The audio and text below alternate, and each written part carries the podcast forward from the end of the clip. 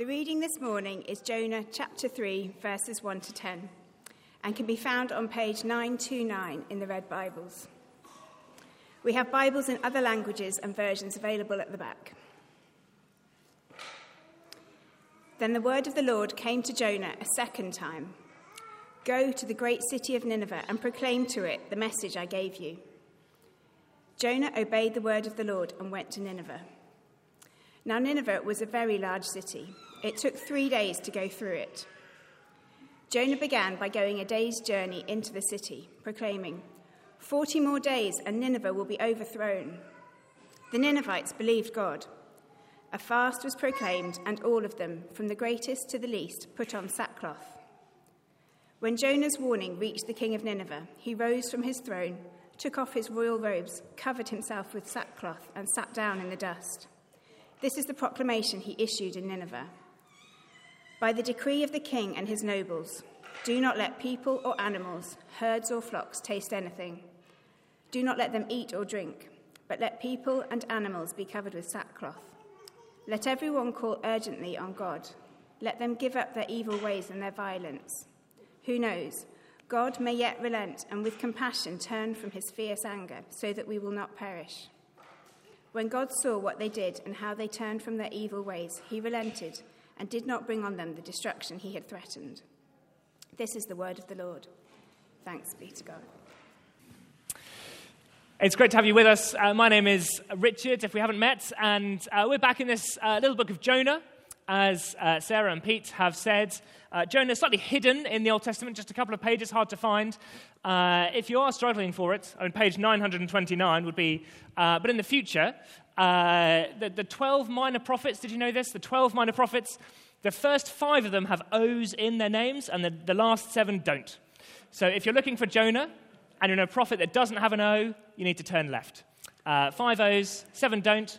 If that comes up in a pub quiz ever, I'll be astonished. Uh, but there you are. You're welcome for that. Uh, but uh, more usefully, let's consider what the Lord has to say to us through uh, Jonah 3, and shall we pray together as we come to it? And Father, we thank you for your word, and we thank you for that grace of which we've just sung, the grace which has brought us to life and changes us and is leading us home. And in this chapter, as we read of your grace uh, encountering a city, a great city and a wicked city, please would you leave us all the more uh, astonished by the magnitude and the wonder, the, the graciousness of your grace. Amen. What does it look like when God is at work in a place? What does it look like? Or put that another way, uh, we talk here about uh, reach the city. Uh, we have uh, reached the city. We, we gather to pray for reaching the city. Uh, some of the money that's given to our church goes to uh, different groups and people and projects trying to reach the city. People come to Manchester from all over the world seeking to reach this city, and we send people from here to other cities trying to reach them. But what does that actually mean? What does that look like? What would it be for a city to be reached? What would be the difference and the impact, and what would you see? Well, Jonah 3, uh, that was read for us, gives us one example in the Bible of a city being reached. And will give us something of a, a vision of what we might long for and pray for and work for uh, here in Manchester and in, in cities maybe that we've come from, cities around the world. A city being reached. And the way Jonah 3 is written, I've been thinking during this week, it's a bit like have you ever played that game where uh, on a piece of paper someone draws uh, someone's head and then you fold over the paper so you can just see the neck, and then someone draws their body, and then you fold over the paper so you can just see the waist, and someone draws the legs. And then you sort of unfold it, and you get this ridiculous character that emerges with, you know, sort of a firefighter's hat and a, a business person's suit and a, a ballerina's tutu, and you've got this sort of odd combination of things thrown together because no one knew what anyone else was drawing. Jonah 3 almost feels a bit to me like that. Not thrown together chaotically, not that the author sort of took a lunch break and couldn't quite remember where they'd left off and sort of, oh, this will do, uh, but written deliberately with these big swings and surprises to, to surprise us with God. We've asked the question these last uh, few weeks in Jonah how big is your God? And Jonah 3 wants to surprise us with God's character and uh, with what he does in this story. Uh, we'll see a couple of surprises as we go through, but uh, we're going to come with Jonah to Nineveh. If you've got it in front of you, uh, the chapter starts Then the word of the Lord came to Jonah a second time Go to the great city of Nineveh and proclaim to it the message I give you. Nearly an identical start to the beginning of Jonah. That time Jonah said no, but he's learned something in the sea and in the fish, and so this time Jonah obeyed the word of the Lord and went to Nineveh. Now, Nineveh is a very large city. That's been emphasized through uh, the book of Jonah. Nineveh is a, a vast city, and as well, we're told in this book, a wicked city and a violent city. I was doing a little bit of reading this week. There were a couple of paragraphs I thought I might share with you of what it was like in Nineveh, but I realized it, it made my stomach turn enough just to read them. I didn't really want to read them out loud and subject you to that. Instead, I'm going to show you a couple of pictures. Uh, this is uh, the Balawat Gate, or a, a, reproduction of it, in the British Museum. Uh, you can see kind of the, some of the people standing next to it. Uh, these gates, in a city nearby to uh, Nineveh, another Assyrian city, uh, these gates, 6.8 meters tall uh, the archaeologists reckon. And you can just see those strips sort of across them. We're going to zoom in on uh, one of those strips. Uh, these uh, metal bands that, uh, as you came into the city, this is the scene you'd be greeted with. Now, if you can't see the details, don't worry, you'll sleep better at night. But uh, this is what you'd see. There's a, a, a, guy there who's had his hands and feet taken off. There's another guy who's been stuck on a, a, pole, on a stake, as the king watches on. And this is how the people of Nineveh and the surrounding cities wanted to greet people as they walked in. Just so you know, this is what we're like, and we don't like you. Let's get rid of those pictures. That was Nineveh that Jonah was walking into. This violent city, and we're told here, a great city. Nineveh was a very large city. It took three days to go through it. We're not quite sure whether those three days are kind of uh, you know, three days, you could walk through most cities in three days. Is that kind of just going door to door would take three days? There's that many people that, you know, if you're sort of canvassing for a, a local uh, candidate or something, three days to go door to door? Or is it sort of talking about greater Nineveh? You know, if you've heard of London Luton Airport, that sort of idea that, you know, walking through London uh, might take three days if, if you had it on that scale. Either way, it's this great city, and Jonah goes a day's journey into the city to preach. So he's one day in to enemy ground, one day into this city where people hate him and the nation he's from, one day into this city of getting looks from people as he passes by, quite possibly not finding somewhere to sleep that night because he's not from around here. Walking past gates like those and thinking, Am I going to be the next one up on a stick? Jonah began by going a day's journey into the city, proclaiming, 40 more days, and Nineveh will be overthrown. That's it. That's all he says. And we're meant to contrast the, the, size and the scale and the power of Nineveh with this puny little message that uh, Jonah speaks. Eight words in our English Bibles, five words in Hebrew. A five word sermon that Jonah preaches to them this great, powerful city, Jonah speaks five words to them 40 more days, and Nineveh will be overthrown. And then here's our first surprise that Nineveh repents. The Ninevites believed God. And you see how you kind of you can almost imagine someone writing that didn't know what had happened in the first paragraph. They'd imagined some, you know, great sort of powerful displays of, of God's power, or they'd imagined a small city that was easily won over. But no, no, no. We're meant to see that this mighty city is brought to repentance by a five word sermon. It's a surprise that Nineveh repents. And not only the greatness of the city drives this home, but the, the magnitude of their repentance. The Ninevites believed God a fast was proclaimed, and all of them, from the greatest to the least, put on sackcloth. When Jonah's warning reached the king of Nineveh, he rose from his throne, took off his royal robes, covered himself with sackcloth, and sat down in the dust. This is the proclamation he'd issued in Nineveh. By the decree of the king and his nobles, do not let people or animals, herds or flocks taste anything. Don't let them eat or drink, but let people and animals be covered with sackcloth. Let everyone call urgently on God. Let them give up their evil ways and their violence.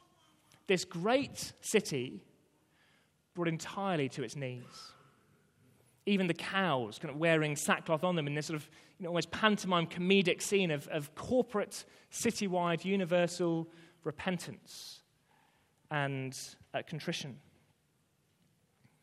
This city that uh, was known for its violence, giving up their violence. This city where uh, the powerful took what they could, now everyone's wearing the same sackcloth, sitting in the same ash heap. You can't tell who's a noble and who's a beggar anymore.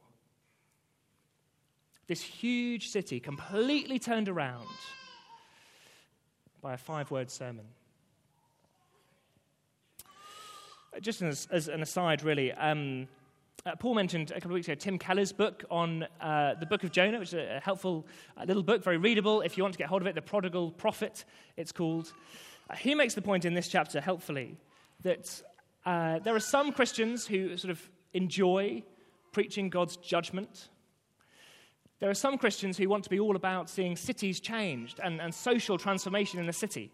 And Jonah 3 is about both. Jonah preaches God's judgment 40 days and Nineveh will be destroyed. And, and celebrates this transformation of a city as violence is put aside. And so, if we are the kind of Christians who would gravitate towards one of those or the other, Jonah 3 would say both uh, come together in God's word. But really, that's an aside. I think mainly what we're meant to see here is just the power of God's word. This little five word sermon that turns this great city upside down. What about today?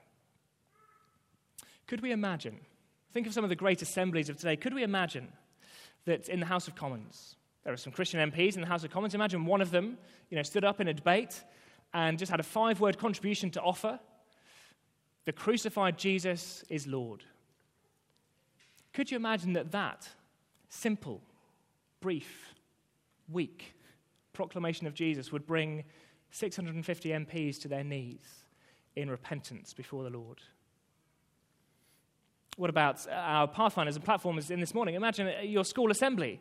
Uh, if your year comes together or if your whole school comes together, and imagine if someone spoke about Jesus, could, could that, just someone speaking about Jesus, be enough to turn uh, your school around and to change the way people behave? What about two weeks ago uh, on Eid, uh, out here in the park, we had uh, thousands of Muslims gathering to pray on Eid under that uh, call, Allah Akbar. Allah is great. Is it possible? Could we believe that if someone had gone to the microphone and preached Jesus, that a whole crowd could have turned and been cut to the heart and repented? What about in places of violence, as uh, Nineveh was a violent place? What if someone did that in the Russian Federal Assembly or, or the Kremlin? What about, did you see the news yesterday? The, the guy in New York who went to a supermarket to shoot at black shoppers and streamed it to some sort of vile community online who wanted to cheer him on and watch? Is it possible if someone got a webcam and preached to that group that Jesus is Lord, they could be brought to repentance and put away violence? What about closer to home? If we think about the people we know who for years have known about Jesus and wanted nothing to do with him, or the people who've hurt us personally through violent actions or violent words, is it possible that the simple preaching of Jesus as Lord could change people, could bring them to repentance, could lead them to put away sin and violence. Jonah says it is because it happened. This great city, through a feeble sermon, brought to its knees. Actually, Jesus says it's even more likely now uh, we'll look at this passage in a couple of weeks' time as we sort of wrap up Jonah. But Jesus said, uh, Nineveh repented at the preaching of Jonah, but now someone greater than Jonah is here. The preaching of Jesus has even more power than the preaching of Jonah. It's not a promise that it'll always happen. There'll be times when God's word is preached and preached and preached and preached and seems to bounce off hard soil. But do we believe it could? That God's word has the same power today in Manchester as it did then in Nineveh to bring a city to its knees in repentance. That's our first surprise that Nineveh repents. the power of God's word. And they repent, but they have no idea what's coming next. The king's proclamation goes on Who knows? Who knows? God may yet relent and with compassion turn from his fierce anger so that we won't perish. Who knows? God's told us we're going to be destroyed. Let's try this. Let's give it a go. What have we got to lose? Maybe, maybe, maybe it'll work. Maybe God will have compassion on us. Let's try it.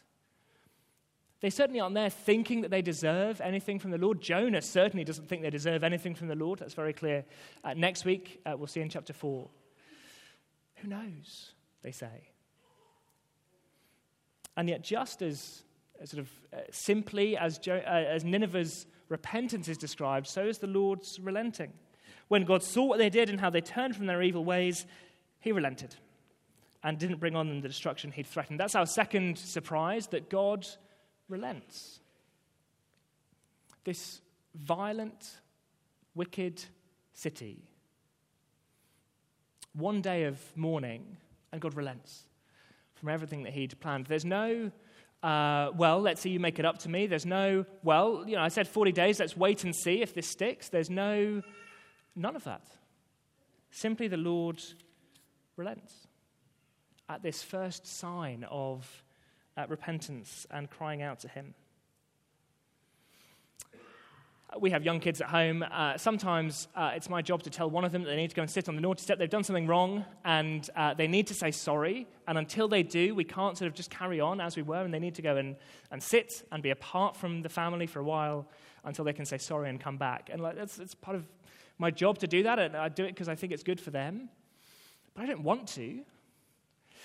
And so I don't leave them sat on the steps sort of until they've impressed me with their apology. I'm not waiting for you know, calligraphy or just, uh, uh, you know, very often it's, it's under the breath and it's, sorry. Uh, but I just, I just want something, any excuse to bring them back in to the family, to, to bring them and sit on my lap and say, I love you. I'm just waiting for an excuse almost to do it. And, and that's almost how God is uh, depicted here. When God saw what they did and turned from their evil ways, he relented. And he didn't bring on them what he'd threatened. In fact, the wording of verse 10, it's identical to earlier in the Bible in Exodus, when God's people, Israel, have uh, made uh, the golden calf, if you know that story, and uh, God says he's going to punish them, and, and Moses prays for them. And this same wording, he relented and didn't bring on them the destruction he'd threatened. Nineveh, with one day of crying out to the Lord, gets the treatment that God's people get. He brings them in. He has compassion on them. He relents from what he'd, uh, from what he'd warned them of. And again, what about today? Would we believe, think of some of those uh, people and groups that I mentioned earlier. Would we believe that if they came to God through Jesus and asked for forgiveness, he would open his arms and welcome them into a seat in the table and a place on his lap. Treating them as he's always treated his people, adopting them into his household.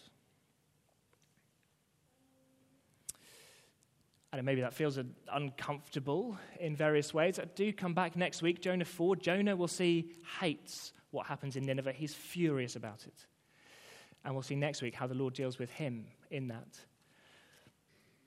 But is there something in us too that, that would love to hope that this could be true? That God could be as big as this, His word powerful enough to bring cities to their knees, and His heart big enough to bring anyone home into His family. And as we think about the, the places that uh, we've come from today, the families that we're a part of, the city, the cities that we're part of, wouldn't this be a, a vision and a longing and a drive for us to think, Lord, could you? Could you again bring a city to you in repentance and welcome them in? And there'd be a turning from violence and a turning from wickedness and a turning to the Lord and, and then a forgiveness and a grace and an adoption and a welcome. They were left saying, Who knows? As Sarah uh, said earlier in our service, That isn't something people need to say today. We don't know if God's uh, word will bring people to repentance. In that sense, we say, who knows? Who knows what the preaching of the gospel will do? But if someone comes to the Lord Jesus, he says, Whoever comes to me, I will never cast away. In that sense, we don't say, Who knows today? We know that anyone who comes to God through Jesus will find a home. And Jonah 3 tells us that however powerful, however wicked, however violent someone is, that could be them as they hear God's word.